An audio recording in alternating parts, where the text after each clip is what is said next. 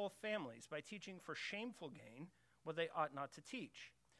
One of the Cretans, a prophet of their own, said Cretans are always liars, evil beasts, lazy gluttons.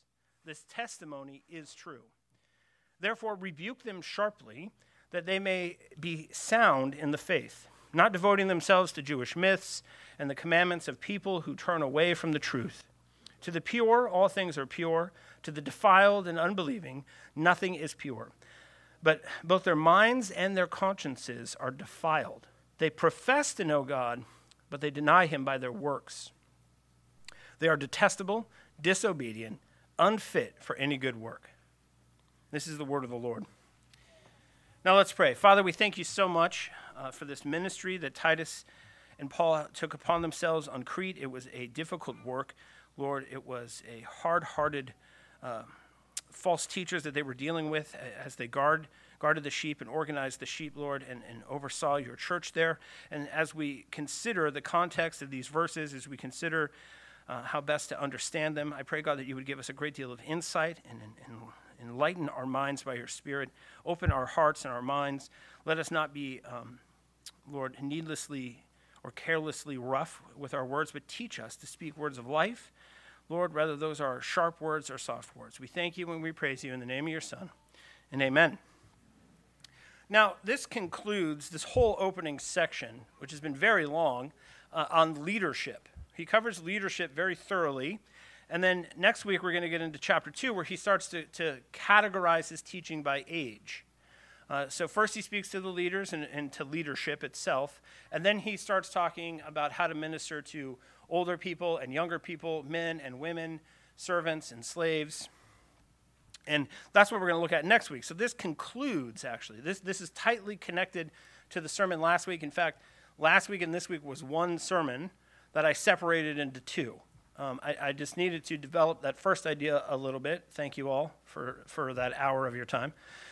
And now what we're going to do is we're going to to look at uh, um, some evidence. We're going to look at uh, what what did I, what was I talking about last week? If you went away and you were in any way, shape, or confused, or even slightly disheartened.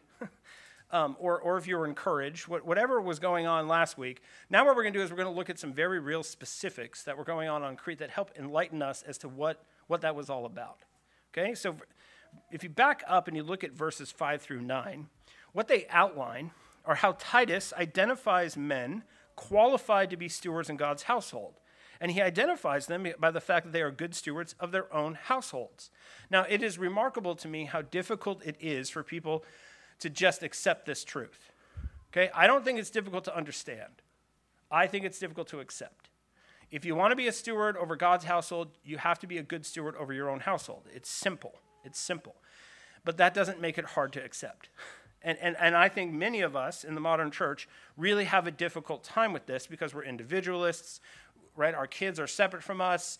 How they turned out has nothing to do with me. It's their own faith, their own, and all this Baptistic, non covenantal thinking makes it very difficult to accept this straight up fact. If you can't manage your own household, you have no right managing the household of God. And, and what we're told here is that Titus will recognize good household managers by the fruit. Now, ooh, whoa, how judgy of you, Paul. How judgy. this straightforward fact, the thing that we need to get down into our bones, something that we all need to rally around as a people is this good deeds reveal good creeds.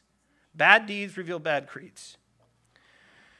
Titus is to appoint elders who are good house stewards, and they are good house stewards for, or because, it says in verse 7, they are hospitable, lovers of good, self controlled, upright, holy, and disciplined, while not being arrogant, quick tempered, violent, drunk, or greedy for gain.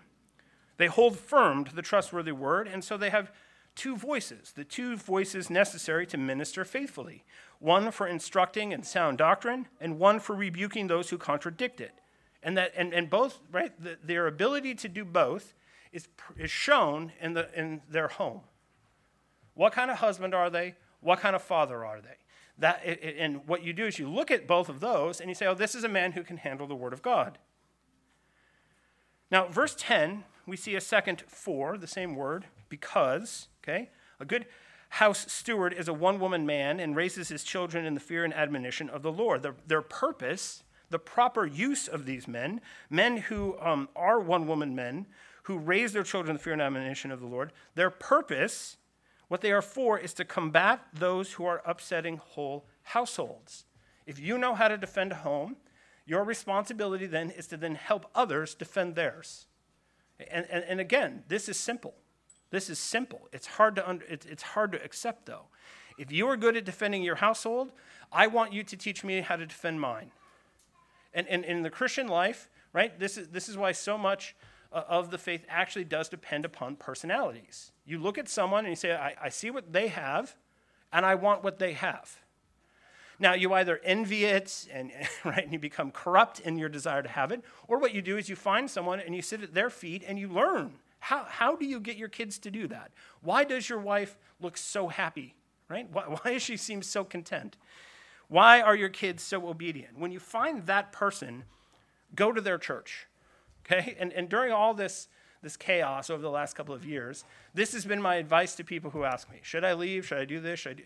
I, find, find the guys, find men whose households are in order, whose wives are lovely and flourishing, and, and whatever denomination that is, go there. Okay? I care less about the second part. Paul says men with strong voices must silence and rebuke sharply those who profess to know God but deny him by their works. They can say whatever they want with their mouths, but their hands are doing the talking. Their hands are demonstrating what they really believe, who they really submit to, what they really think.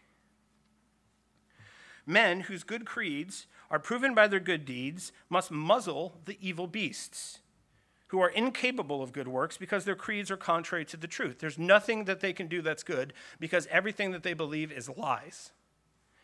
And your job is to muzzle them. Right? That's what, your job, Titus, is to go and muzzle the wild dogs who are barking and yapping and upsetting households. Now, I know all of us have had neighbors who have dogs who upset whole households, right? Come summertime and you're like, man, I, I can't afford air conditioning, but I can open a window, and then 2 a.m., boom, there's the dog, right? And then there's your kids awake, right? Everything's unsettled, everybody's grumpy. And, and that's what's going on here. There are barking dogs who are upsetting households, and Titus is, is now the, the animal catcher who's got to go out and muzzle the dog. And, and I think right out of the gate, when you put it that way, that's the thesis of this text. All kinds of idols, all kinds of problems appear in our own hearts. What you, why are you calling them evil dogs? What do you mean muzzle them? What do you mean against their, like muzzle them against their will? What are you going to do now? Well, right? How do we understand what's being said? We see that setting the church on Crete aright means discerning those men who can fight the good fight of the faith. Titus is to find men who have been mastered by God's word sword so that they can master false teachers and home wreckers with God's word sword. That's what they're for, that's their purpose. Now, the English Don of all people, right? The, the poet, the myth maker, C.S. Lewis said this in Mere Christianity Christianity is a fighting religion. Now, in, in Mere Christianity, he explains a great deal. He talks about all kinds of things and, and, and he makes a lot of great explanations. What I love about his own day, right, and this, this quote that I have here, it explains a lot of the differences between his day and our day. He, you know what he didn't explain? This, ver, this, this quote. He didn't feel like he had to convince anyone that Christianity was a fighting religion, right? He, he says it, he drops it, and he moves on. And then he starts explaining scientism. And I thought, whoa, whoa, whoa, whoa, whoa you know, for my own day, it would have been really nice if he would have left an ex- explanation as to what that means. He said Christianity is a fighting religion. Now, later, he added in Mere Christianity this, this quote as well Christ never meant that we were to remain children in intelligence. On the contrary, he told us to be only as harmless as doves, but also as wise as serpents. He wants a child's heart but a grown up's head. He wants us to be simple, single minded, affectionate, and teachable as good children are, but he also wants every bit of intelligence we have to be alert at its job and in first class fighting trim. Right? He wants your mind, God, Christ, wants you to have a child's heart and a mind that can go 12 rounds with unbelief.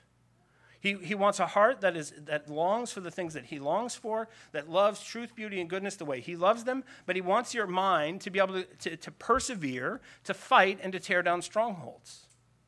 And, and I think if we just got these two things straight, we would, we would work out all kinds of problems in Christianity.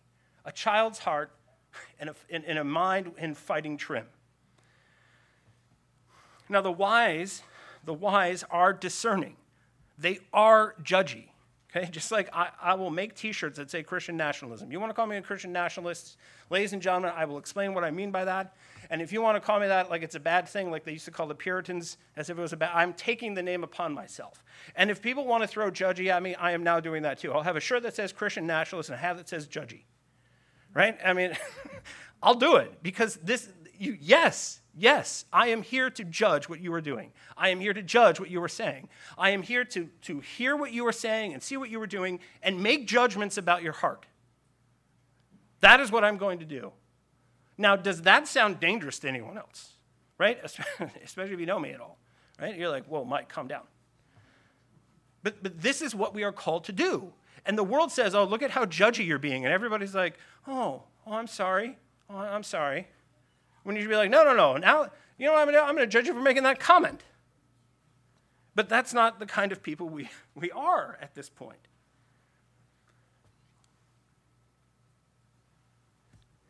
You ought to make distinctions. You ought to weigh evidence and come to conclusions. You ought to have an open mind that closes on something. I am tired of closed minds that never think about anything, and I'm tired of minds so open that things come and go as they please and it never closes on something. You have an open mind in order for it to close on something. You, you look at the fruit and you can tell the health of the root, and all of it you can do with a joyful heart and faithful love of a child. You can do it. You can do it. Paul is outlining here what I'm now going to I have a book title, The Swashbuckling Ethic, right? I trademark that, trademark that. Make sure we get that. That is what he is talking about here. This swashbuckling ethic has been repeated many times to great effect throughout the history of the church. Okay, among the reformers of the 16th century, men who left their tonsures and their bare feet for riding boots and feathered hats right? These, these were men who left their ascetic bread and water for the shameless fruit of Eden. The, right? That's what I love about the Reformation. These were men who were like, listen, right? We're, life is not about ascetics. Life is not about what we're denying ourselves. Life is not about living alone and just contemplating God. These were men who sang and wrote and spoke in the vernacular. They set the holy calling of a milkmaid alongside that of a bishop. They were scandalous, and Puritans were the same way. People think the Puritans are something other than what they were. They were a scandalous party, right? Martin Luther left be, off being a monk and got married, and, and all the bishops and all the cardinals in, in Rome laughed their hats off because they were like, look at, he's just a sensual guy. Because in their world, they couldn't, right? For them, that's not how religion worked. It's about me, it's about my ascetic principles, it's about me listening to the Pope, it's all this individual nonsense. And the, and the Puritans and the reformers came along, and they're like, no, no, no, no, no. It's about living life fully in Christ, all of it. Okay, this is the Calvinist of the old school. This is the cigar chomping Spurgeon. This is Spurgeon who would literally walk up to the pulpit with a cigar, put it out on the pulpit, and begin preaching. And then when he was done, he'd take it up again and light it, and, and, and, and you tell me, you go and you read a Spurgeon sermon and tell me that man doesn't love Jesus. But in our world, could you imagine such a thing? I, I could say and do lots of, could you imagine my walking up here and putting a cigar out on the pulpit? Okay? Not only would Jay, our landlord, have a few things to say about that, I think the deacons would have a few things to say about that. But why? Why was he this kind of guy? What, what did he understand about the gospel? Okay, the Chestertonian Puritan that Lewis loved so much because Christ loved him so much. And if you don't know what that means, C.S. Lewis talked about this. There's Chestertonian, which is hilarious, he's a Catholic, Puritanism, which is Protestant. And, and, and if you read Chesterton, right, he was a, a man that lived large and he lived to the fullest because he was full of Christ. And, and if you go and you read what he wrote, he, he had what I was talking about last week. He knew what tone to take with who at what time. C.S. Lewis knew what tone to take with whom at what time. If you read his public statements about the faith, if you see him de- eh, read his debates, and you read his personal letters, he was a man who knew the full range of the Word of God, the tonal range of the Word of God. Now, Pastor Wilson, in his commentary on Titus during the, over this section, verses 10 through 16, said this When it says that those who contradict are to be rebuked, this runs contrary to the spirit of the age. Many today regard tolerance as the supreme virtue, a virtue more important than truth, any truth. While a Christian should always be gracious when he disagrees with others, there are times when he not only may take issue, but where he must take issue. This is part of the minister's job, and in order to refute error, a minister must remain steadfast in the truth. And as I've been arguing, the minister does this to demonstrate to the body of Christ how it's done. It's not like I have a calling separate from yours in its entirety. What I'm doing now, how I talk to you in the counseling room, how I communicate with you around um, the dinner table, how I communicate with you in email, I am trying to do it in such a way as to instruct you in the full range of tone, the tonal range of the scriptures. Right? Titus and 1 Timothy and 2 Timothy are not just books for ministers, because the ministers are supposed to be setting the standard.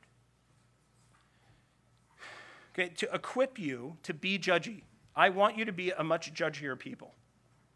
That is what I was, that is my hope and wish. I get on my knees and I pray, God, let them be judgier.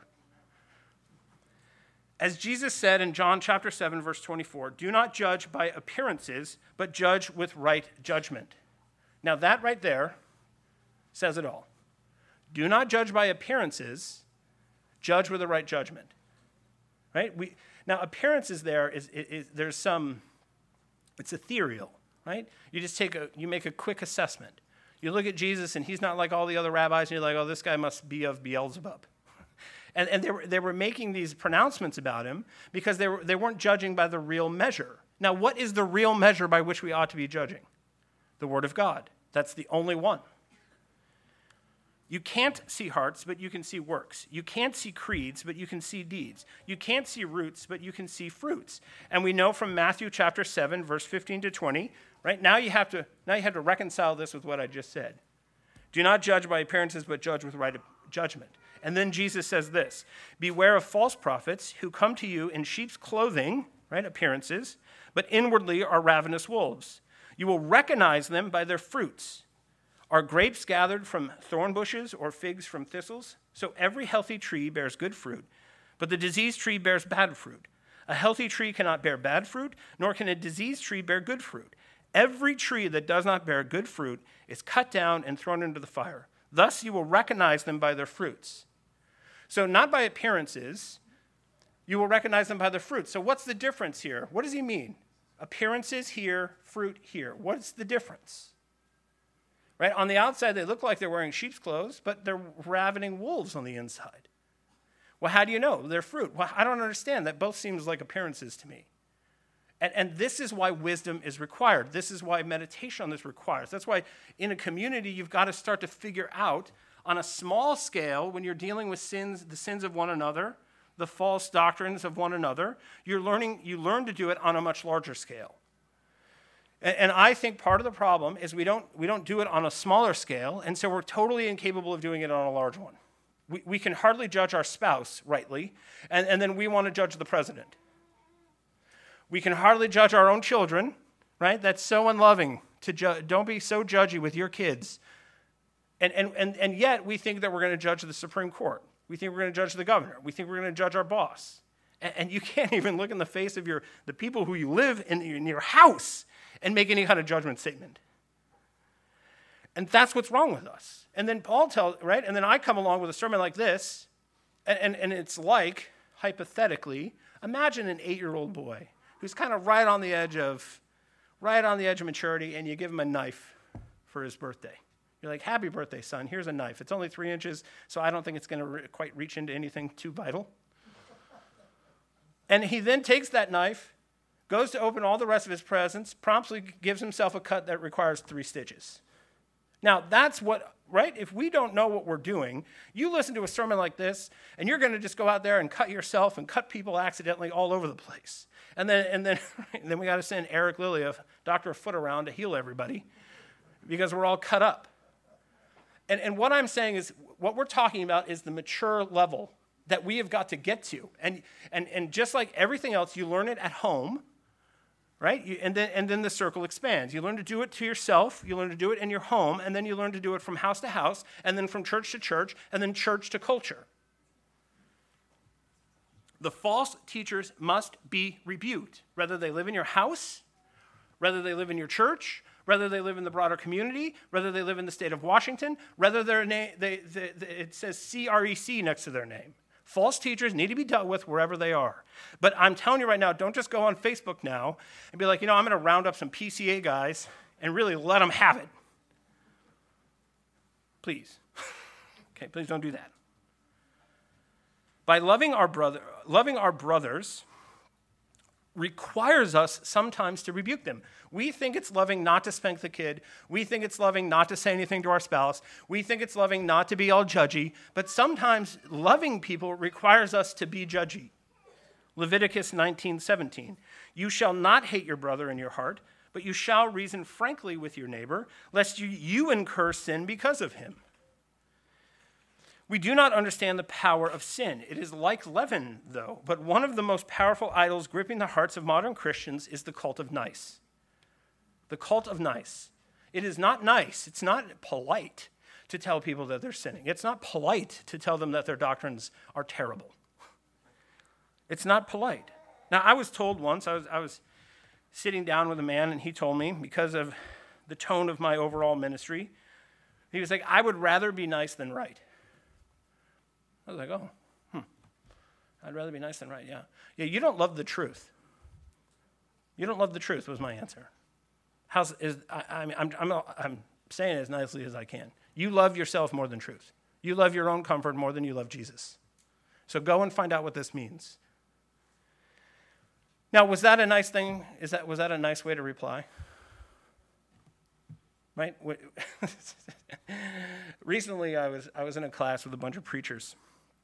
I'm taking a course on the prophets, and um, the teacher said, Well, you know, ministers, I'm looking at ministers. He's looking at ministers, and he says, Can you guys go and give this kind of message to your own people? And I had to, th- in, in, uh, in all honesty, I had to think, Yeah, I had no problem with that. And he was like, Okay, you answered that a little too quickly. okay? Now, I admit there are ditches on both sides of the road. Because I have no, I, right, on, on some level, I'm standing in this position I am. Next Sunday is my fifth anniversary of taking this job, and I can do it, right? I, I have no problem coming in here and telling you guys what I think.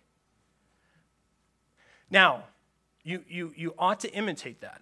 Now, there are, I can tell you, there are ditches on both sides of the road. What, what I want to address, right, are those who, who, who take this knife and are going to go and just stab anyone that they can find, or those people who are just like, no, I'm sorry, I just, I, I can't do this. It's, it's, it's not nice. Okay? God said to be meek. Yeah, he's, he said to be meek, not weak. And what are, what's the difference between meekness and weakness? Right? When, when you're instructing your child in how to ride a bike, how is your voice different than later when he's about to drive off the, off the he, she, maybe, when she's about to drive off of your property into, into the road and doesn't see a car? Is the voice when you shout out at them and the voice that you use when you are teaching them how to ride a bike, is it the same? But this is the voice of love, and this is the voice of life, and this is the voice of love, and this is the voice of life. And we can't discern the difference. Spurgeon said, My brethren, bold hearted men are always called mean spirited by cowards. And, and I think that we need to consider what this means. Bold hearted men are always called mean spirited by cowards. And so now, are there men, men who are mean spirited who really are mean spirited? Yes. okay, yes. Are there men who are bold and they seem mean, but really everybody else is just extremely timid? Right? Now, now do we now and also God's grace, do we want a church full of the men who have no problem, men and women have no problem telling everybody else what's wrong? No. Do we want a whole church full of people who are, who are so timid and quiet and nice and meek and weak and, all, and they go this other direction and nobody ever deals with anything? How, how does the household look that never deals with anything? How's the marriage that never deals with anything? How's the kid doing who you never deal with anything that they're doing? Matthew 18:15 If your brother sins against you, go and tell him his fault between you and him alone. If he listens to you, you have gained your brother. Galatians 6:1 Brothers, if anyone is caught in any transgression, you who are spiritual should restore him in a spirit of gentleness. Keep watch on yourself, lest you too be tempted. We see in this section the meaning behind Calvin's comment. The pastor ought to have two voices one for gathering the sheep and another for warding off and driving away wolves and thieves. The scripture supplies him in the means of doing both, for he who is deeply skilled in it will be able to both govern those who are teachable and to refute the enemies of the truth. If you were to mature, right, if we are all together going to mature in our ministries, from me all the way down to the newly baptized, we all of us need to learn what it means to be warriors of the word. Right? Because what is a warrior who just attacks civilians? What do you call him? Right? You can't you just go around attacking everybody. Friendlies, right? This is what there's video games I like to play, and and I like those ones where killing your own teammates doesn't count against you, because then you just shoot everybody, right? It's a lot easier to play that game. But then when you got to go around, you're like, oh, who, what is? Ooh, ooh, not my uniform. Mm, get him, right? That you had to be much more careful in that game. And that's what that's what I'm talking about. It requires wisdom. We have to be warriors. We have to know who to fight, and we have right, and we have to know who who is on our team who's on our side, and, and even amongst warriors, right? Amongst generals. Do you think in warfare generals ever have conflicting opinions as to what they ought to do? Eisenhower and Monty during World War II? Monty was a schmuck, but anyway. Eisenhower was probably right most of the time. But uh, anyway, one's the leader of the British, one's the leader of the Americans, and they never, they hardly ever agreed on what to do. I just gave a massive generalization. I could defend it. But we're going to move on. now, there's a wrong way and a right way to do what I'm talking about. If you scroll through Facebook and or discernment blogs and you see what they call now the reformed bros, the reformed bros on the internet, that is not the way to do it. Okay? But your own silence in the face of other people's sin, your failure in the face of the enemy, declining to warn, declining to correct, to encourage, to confront, to call out, is also not how to do it. Now, either, right? I'm just going to give why. Why are you the way that you are. right? what, what is the matter with you people? Right? And there's a number of reasons. Maybe you don't know. Maybe, maybe you just had no, like, Mike, this is the first time I've ever heard this. Okay, that's fair. That's fair. Maybe you don't know how. Maybe you just don't know how. Like, how do you actually speak the truth in love? That it's, it's complicated. It's a complicated thing to do. Okay, maybe you align with the weaknesses, meekness Christians. Maybe you hear that and you're like, no, no, you're supposed to just take it. You're supposed to just take the abuse. You're supposed to just be silent as a lamb like Jesus. Maybe you're part of that crowd and you just don't agree with what I'm saying. That's also a possibility. It's also possible that you love your own comfort more than your neighbor. It's also possible you just don't love your neighbor at all. You look across over there at that guy and you're like, eh, not my problem. And, and there's no emotional attachment to him, there's no love between the two of you.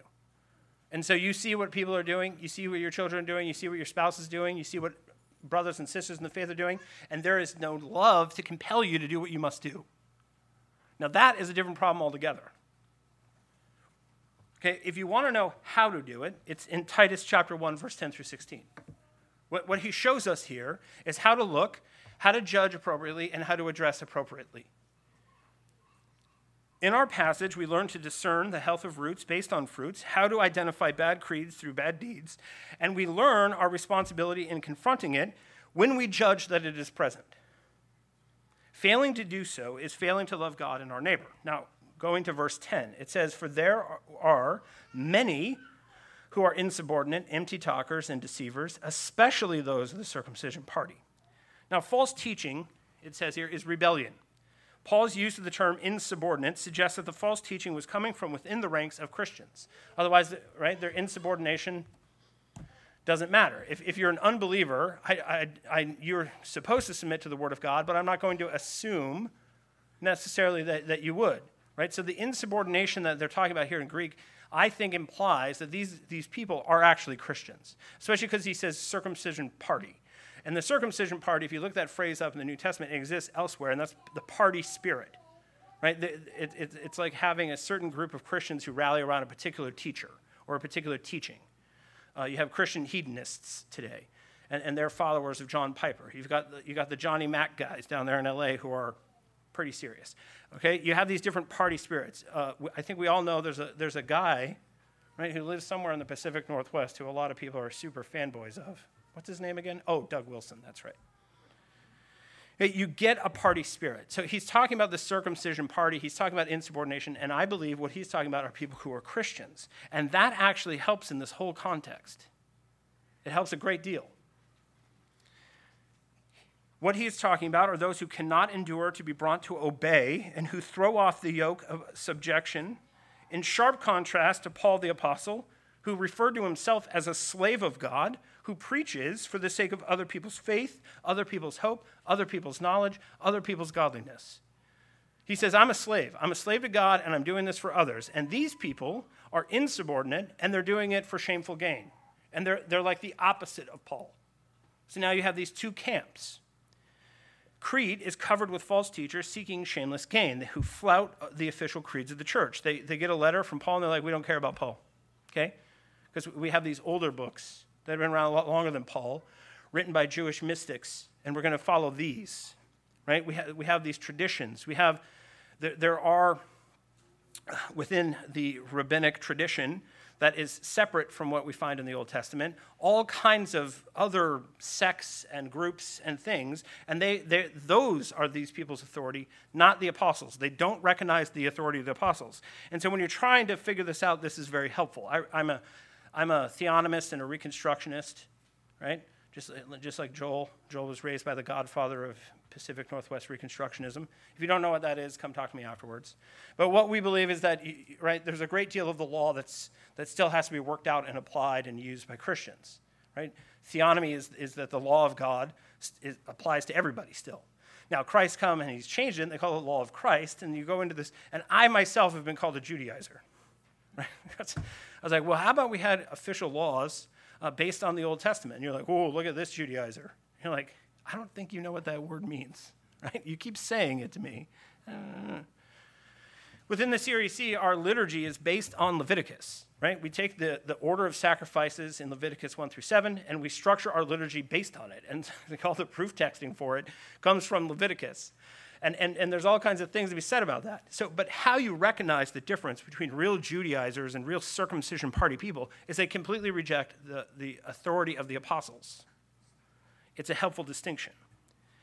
And these people are deceivers because they are first self deceived. 1 John 1 8. If we say we have no sin, we deceive ourselves, and the truth is not in us. And so some people deceive others because they don't know.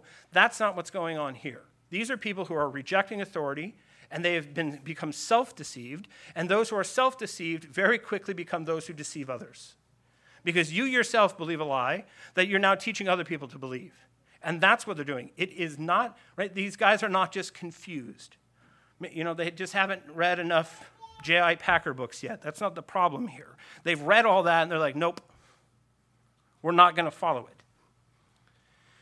Now, Calvin's comment on this is helpful. He says he gives the appellation of empty talkers not only to the authors of false doctrines, but to those who, addicted to ambitious display, occupy themselves with nothing but useless subtleties empty talk is contrasted with useful and solid doctrine, and therefore includes all trivial and frivolous speculations, which contain nothing but empty bombast, because they contribute nothing to piety and to the fear of God. The house stewards of God must not be devoted to speculations. They must not be devoted to the various winds of doctrine, as Paul says elsewhere. They must not be devoted to the wisdom of men. But by faith, they are to grab hold of sound doctrine, the apostolic faith Christ centered faith, and they must defend it. Now, Paul calls these false teachers empty headed in their teaching, doing much talking, but saying nothing. And this is all too common in our own day. Just visit a Christian bookstore. I worked at a Christian bookstore. And I remember one time I got in trouble because someone asked for a book, and I was like, oh, it's in the heresy section right over here. and whenever someone would ask for a book, I was kind of cage stagey. I, I don't think that shocks anyone. Anytime somebody would ask for a book, I'd be like, well, the Bibles are right here. Be like, oh, you're looking for a, um, a 31 day long devotional? It's called Proverbs. It's right over here. Right? If you go to a Christian bookstore, it's full of, like, they have as many Amish romance novels as they do bad theology. It's full of nonsense. You turn on CBN, right? You go to an evangelifish service, and what you have, right, is, is all buzz and no saw. You have the noise of a buzz saw, but it doesn't cut anybody, right? They have a sword, but it, they're just rattling it in the saber. There's no actual substance to what's going on. And that's what these people are like. They're all talk, and there's no meat. There's, there's no meat and potatoes to it. It's air, it's nothing, it's meaningless. They talk, nothing comes out of their mouths. Now, what's interesting is he, he says many, among many, among many, he says, for there are many. So he's not just talking about the circumcision party. But the circumcision party, he just kind of throws that out there and then moves on because, because he's going to deal with the many with the ethical things that he says. But, but, but remember, Titus was at in, there in Acts 15 as an assistant to Paul at the first council where they dealt with the circumcision party. So he throws that term out there because he knows how to deal with those guys. He, he came up in the faith knowing how to deal with those men and their arguments. And so, he, again, remember this, he's, he's speaking in sort of a, in a, in a very edited down version. Titus is supposed to fill in the, the differences. The others, besides the circumcision party, he's going to deal with step by step, I think, through the ethical instruction of the rest of the book. But he doesn't need to explain the circumcision party, who they are, where they come from, what their thing is, because Titus is fully aware. And he's like, I just deal with that. Okay, so Titus chapter 1, verse 11, we go on, and it says, They must be silenced, since they are upsetting whole households by teaching for shameful gain that what they ought not to teach. Now, Paul's urgency here is obvious to silence those who are teaching what they ought not to. Paul's call to action is not patient dialogue or peaceful arbitration for the sake of maintaining unity in the church. He's not going to have now a public debate. He's not going to say, oh, let's write papers and submit it to people and we'll get them peer reviewed. Right? He's, he's not saying let's negotiate with these people. He's saying they're terrorists and they've got to be stopped. They've got to be silenced. They've got to be muzzled. The approach is not toleration, it's not passive aggressiveness, it's direct confrontation. And this is why it requires a mature person. This is why it requires the kind of person outlined in verses 5 through 9. It's a zero tolerance policy, and it's shocking, I think, to most modern Christians. But these individuals are upsetting whole households, plunging their converts into spiritual turmoil that leads naturally to relational turmoil. Now, turmoil in a household can often be traced back to lies, to faulty theology, to false doctrines. I think if, you, if, if you've been a Christian family for any amount of time, you've got extended family, and some cousin reads a book that you're not really sure who gave it to him, and next thing you know, that whole side of the family is going off the rails. And then you sit down, right? You sit down at Thanksgiving, and now you're, it used to be harmonious, and now we're debating some weird nuance uh, of some cultish religiosity that I've never heard of before. And, and I don't know about you, I've only been a Christian since I was 25, and this has already happened to me. I see it. People get some weird idea, or they, they find some weird teaching, or they react to something, and it takes them down this road, and, and next thing you know, it's upsetting whole households. And, and oftentimes, when you get into turmoil in a household, more times than not, nine out of 10, you're going to find there's some lie, there's some doctrine, there's some belief, there's some something happened or something was believed or something was taught that threw everything off. And, and generally, if you can address that, you can, you can bring harmony to the household. But what these people were doing what was, was converting one person at a time in, in small groups, and then, okay, so now you're going to go and proselytize. Right? Like imagine one family member becoming a Mormon. And next thing you know, you're sitting down to dinner, and your 18 year old son, who's raised in the church, is now a Mormon. And he's trying to convert everybody else. And so and so, who's always looked up to him and loves him, also gets converted to Mormonism. Like, how quickly is that household going to get out of control? And that, I think, is what is going on here. Now, Douglas Wilson explains in the original Greek, it, it, it's actually a quite vigorous statement that he makes.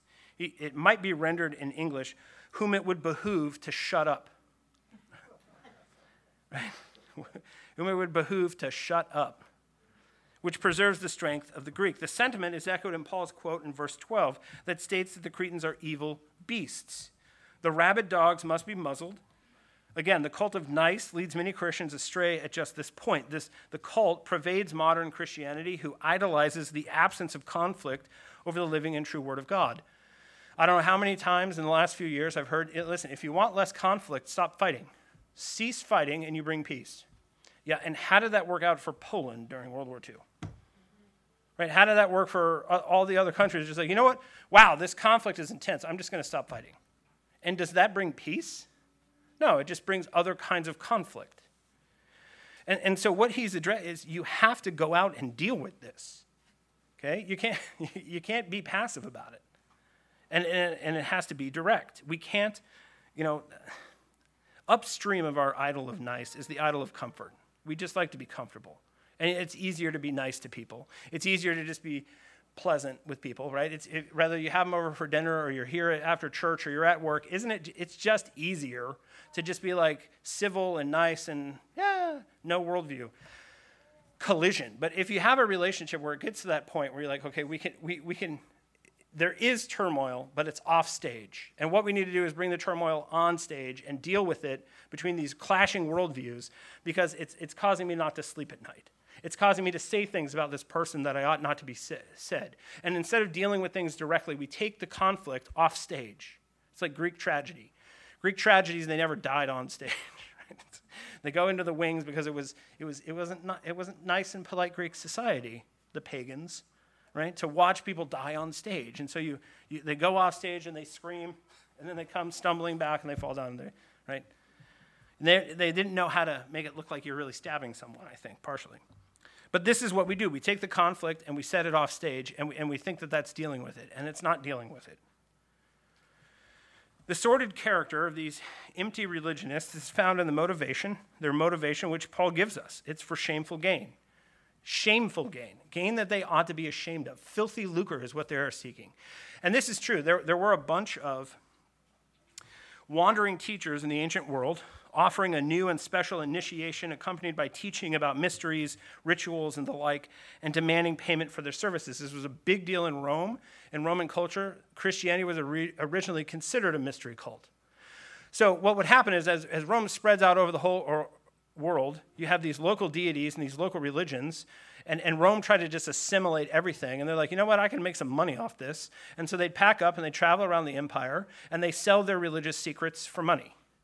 And, and there were plenty of these amongst the Jewish parties, right? And, and, and I've said it before. Several people, like Jews would travel around sometimes and people would think they were some kind of weird magicians, right? They could do things. They, they, they know the secret language that God used to make the world, for example. And, and so they could do secret things, magic things.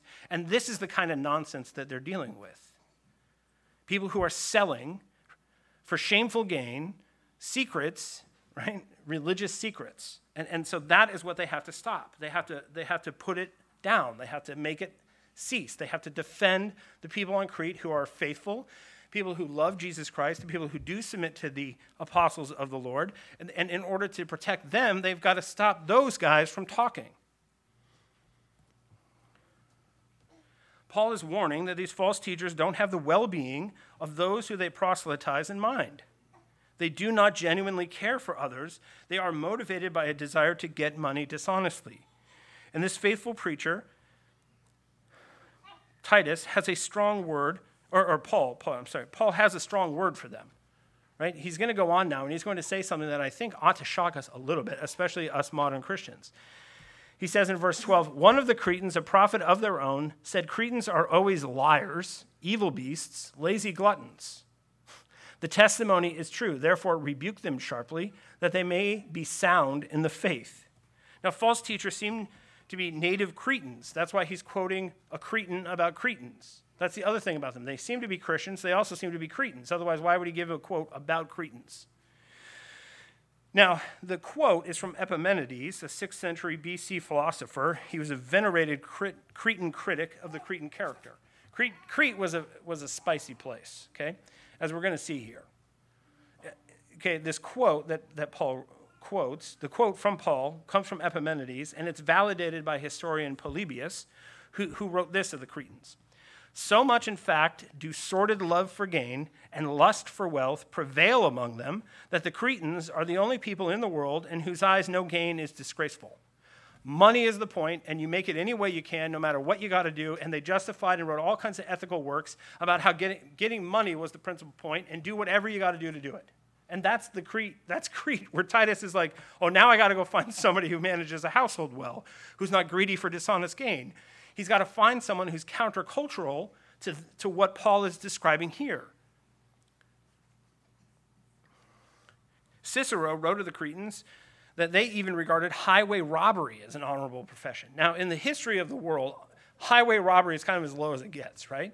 In, in fact, um, in, in, wartime, like back when war was more of a noble thing, uh, you hang highway robbers. You don't hang the captain of a French frigate, you cut his head off, you give him an honorable death. Hanging was the thing that was kept for the lowest level people, and that's highway robbers. In every culture that, we, that has ever existed, even Cicero in ancient Rome was like, yeah, they even think highway robbery is okay, right?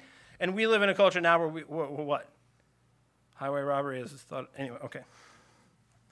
highway robbery, no problem. We have much bigger problems to deal with.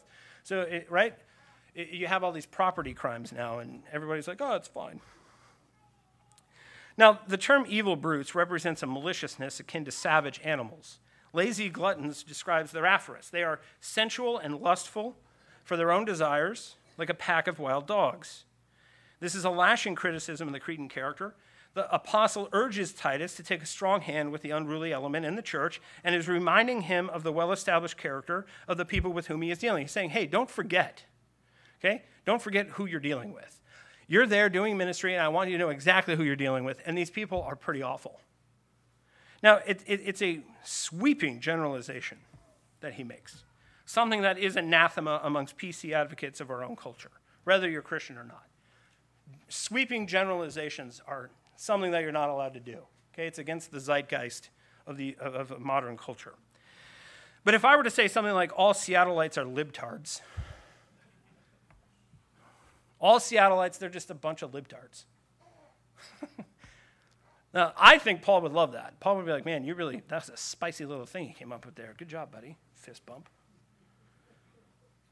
It's the kind of language he would use, but it offends us, doesn't it?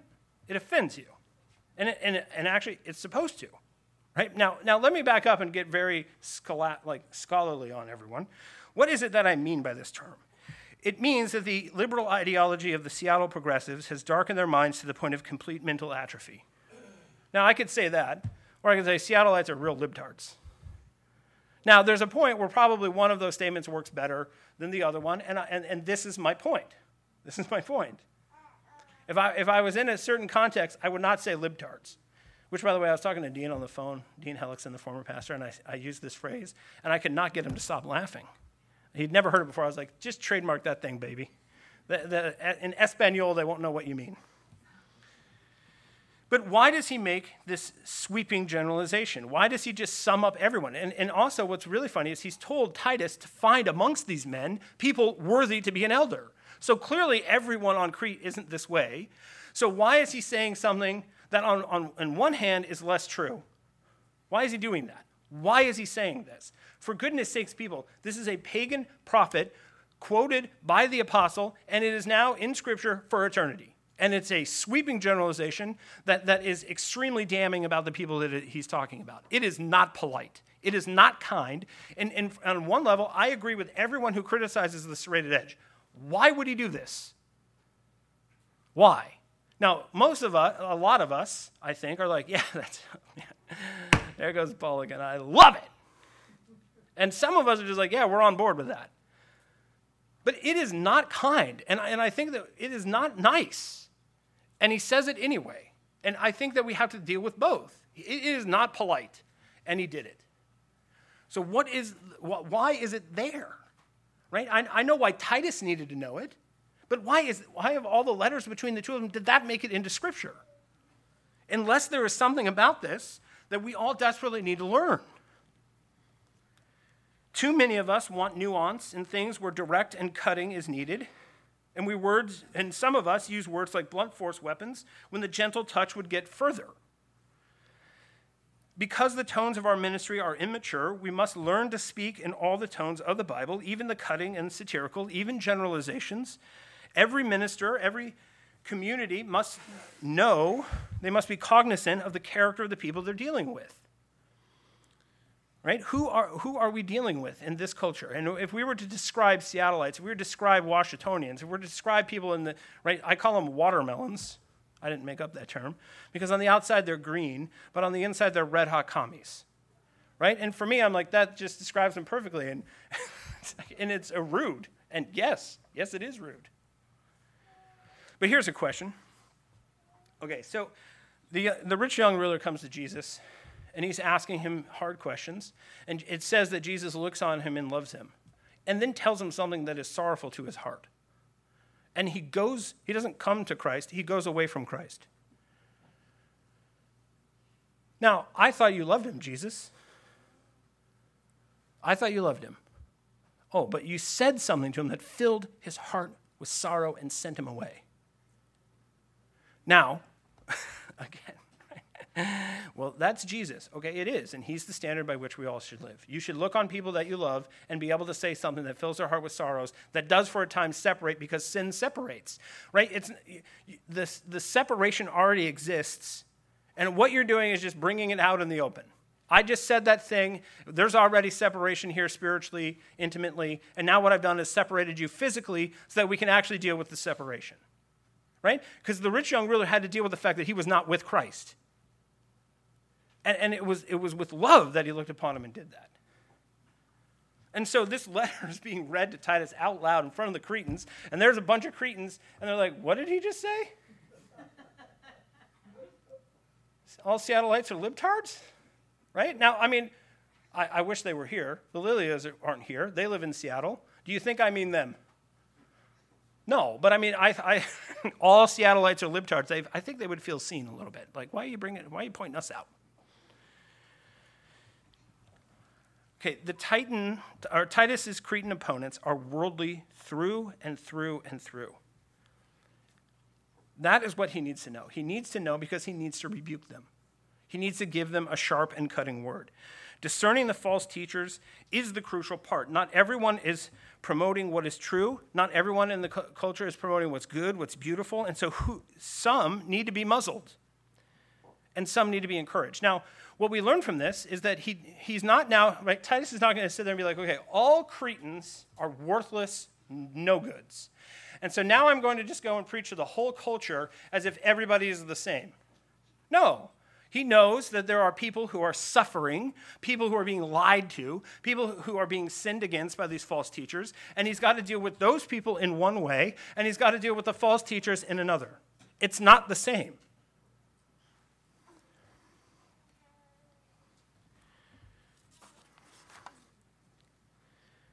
Now, the last thing here is that he's, right, the last thing in this before we move to the conclusion of this is that he says that the reason you're going to rebuke them is so that they would be sound in the faith. Now, think about that for a second. It's not cancel culture. He doesn't just say, well, we're going to round all these people up and stick them on a boat and put them out in the Mediterranean. No, you're rebuking them because you want them to be sound in the faith. And, and all too often, all of us are like, well, he's a false teacher or he said one false thing, and now we're just going to not read his books anymore right? Tim Keller, anybody? Johnny Mac, anybody? Doug Wilson, anybody? Right? There are things Doug Wilson has said that I'm like, dude, you just said that, and that is not right. Now, what kind of Christian would I be? be like, well, let's take all the books that he's written now, and we're going to take them out in the parking lot, and we're going to burn them. If I got rid of all the books of everyone who has said something erroneous, I would not have a library. Right? We, we rebuke people because what we want is to bring them back sound, soundly in the faith. We want to, and this church discipline, even excommunication, is about this winning back the person. Win the man, not the argument. People want to just win the argument, but the, purpose of the argument is to win the man. Now, last but not least, here, okay, Paul's quote about um, the Cretans exhorting Titus here and the Christians on Crete to see See, what he wants them to see is the basis, nature, and effect of joining sound teaching with good practice. Look at what those guys are doing, look at what they believe. Okay, and now what I want you to do is find people who are good house stewards so that they can be house stewards of God's household. He wants this, they, he wants them to be able to judge the difference between the two. And so that's why he goes on and concludes with this To the pure, all things are pure, but to the defiled and unbelieving, nothing is pure, but both their minds and their consciences are defiled. They profess to know God, but they deny him by their works. Right? These guys over here, you can tell that their creeds are right because they are good household managers. They love one woman and they raise their children in the fear and admonition of the Lord. And you see these guys over here who are in it only for shameful gain, whose works are worthless, but they say they know God. Cretans be able to tell the difference between the two. And we modern Christians are like, well, that's just not very polite, Paul. Right? Our culture is different now, Paul. I can't just say that to people. You can't say it to people. You can't even say it to yourself. You can't even say it to your spouse. You can't even say it to your kids. And when you start to struggle, right, how are you going to go up, level up, level up, level up when you can't do it on the smallest scale? right? I've read Romans. You who teach against hypocrisy, are you yourself a hypocrite? You who teach against adultery, are you yourself an adulterer? I understand. I'm standing there with you guys, receiving this message of all things. Because it goes, because damnable liars and heretics have said to you, do not judge. They have said, don't do it. They say, do not judge, full stop.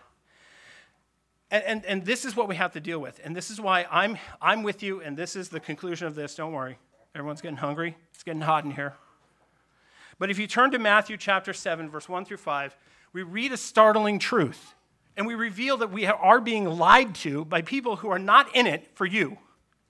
It says, Judge not, that you be not judged. Now, if you don't want to be judged, don't judge anyone. That's what it says. It doesn't say don't make a judgment. It says make a judgment, but get ready. Get ready because when you start going around judging people, the finger might get pointed back at you. And how many times have you had an argument with your spouse where you bring up something and they're like, well, yeah, but you this? You're like, oh. Uh, okay, well, let me throw one back at you. Right? And then you're just there and you're like, I outweigh her by like 300 pounds, so let's do this. And that's how you're jabbing and fighting. You sit down with a brother in Christ and, and, and you're new to this and you say something and so he fires back. It doesn't say don't judge. It says if you're going to judge, be prepared. And he goes on, and that's what the context of the verses mean.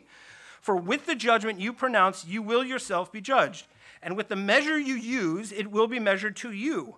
Why do you see the speck that is in your brother's eye, but do not notice the log that is in your own eye? Or how can you say to your brother, Let me take the speck out of your eye, when there is a log in your own? You hypocrite. First, take the log out of your own eye, and then you will see clearly, and take the speck out of your brother's eye. Okay, so it doesn't say don't judge. It says, before I'm going to go to you, before I'm going to come to you, I'm going to get on my knees and I'm going to talk to God and be like, listen, I really feel a burden for this person. I feel that I see this thing and I'm judging it, it's not good. And I don't want to go there with logs in my eye. Please reveal to me whatever it is I need to. And very quickly, you're like, oh, yeah, yeah, yeah. Oh, yeah, okay, okay. Well, I'm going to go and apologize to this person, and I'm going to go and I'm going to apologize to that person, and then I'm going to get myself right, and I'm going to come and see you. And that's how it's done. And then we have all these filthy liars who are saying, oh, don't judge. Don't be so judgy. And so the church declines and declines and declines and declines because we love our comfort more than we love the Word of God, more than we love the glory of God, more than we love righteousness. And, and how did Jesus do this? He did it with tears. He saw Jerusalem and he sees Jerusalem, and weeping, he pronounces its destruction. And did they have time at that point still to turn? Oh, yes. He goes and he sees there and he sees a, a brother who he loves dead and is dead. Lazarus is dead, and with tears in his eyes, he cries out words on his behalf that bring him back to life. That's what it means to re- regain a brother. You have a brother who's in sin and he's dying, you're bringing him back to life. Right? Jesus went around with, all, with nothing but sinners, and he did it in, with so much joy and happiness, they called him a glutton and a drunkard. We're like, wait, is he healing the nations or is he just partying everywhere? Well, can't he do both? And I'm going to go back to the beginning. This is why it's a swashbuckling ethic. You're supposed to have faith like a little child. You're supposed to delight in nature like a little child. You're supposed to delight in God's world like a little child. You're supposed to delight in one another in their peoplishness. Because love covers a multitude. And sometimes you see people and you're just like, man, that is a human being right there. Look at that human being. You're just human being this up all over the place. And if you thought about that, right, if you, and you realize, you know, whatever I'm going to say to them, it's quite possible they're going to come back at me with something that's real or in their own defense, I can't defend, right? They're trying to defend themselves like they shouldn't. And they may actually say something be like, actually, that's a good point. I do do that. And so you've got to deal with yourself first, and then you deal with one another. And if you can't do it at home, you're not going to be able to do it here. If you can't do it with one another in your own homes, you can't do it in the household of God. And so, who do you love more? God or yourself? Do you love your neighbor more or yourself more? God, thank you. Amen. Wherever that came from, out of the mouth of babes. And so, as we go from here, this whole section is about this. You, ta- you take this and you get yourself right, put it in order, put yourself in order. And then you go in your household and you put your household in order. Okay? And that may take a long time. That may take the rest of your life and it never quite comes off like you hope, but you're working and struggling, like Noah building an ark in the middle of a desert. He just kept doing it. And he was more faithful at doing, building that stupid boat than, than most of us will live. And his faithfulness just went on and on and on. And you may never actually, right? Moses never made it into the promised land. You take this, you get yourself in order, and you start to get your household in order. And if you do, what then you will be qualified to do is to start to put the household of God in order, which then will put Crete in order. And then we're cooking with oil, baby. And that might take 50 generations. Don't get me wrong, I'm a post millennialist, I got lots of time. But it's the thing to do. That is what we're called to, all of us, you and me. And so don't be nice, don't be weak, be loving. Be judgy. But if you're going to do that, be prepared. In the name of the Father, and the Son, and the Holy Spirit, amen. Father, we thank you so much for your goodness and kindness. I pray that you uh, give us a great deal of humility and faith, Lord, as we consider ourselves and consider one another. Lord, you are a great and merciful God. We know that love covers a multitude of sins. We know, Lord, that there are a great number of sins that we must confess to one another. We know, Lord, that we are um, people of unclean lips. But we are here today so that you might make us clean. Again, that you might renew in us the right spirit, that you might renew our minds, that we might go forth from here loving you and loving our neighbor as Christ loved you and his neighbor. In the name of the Father, and the Son, and the Holy Spirit, amen.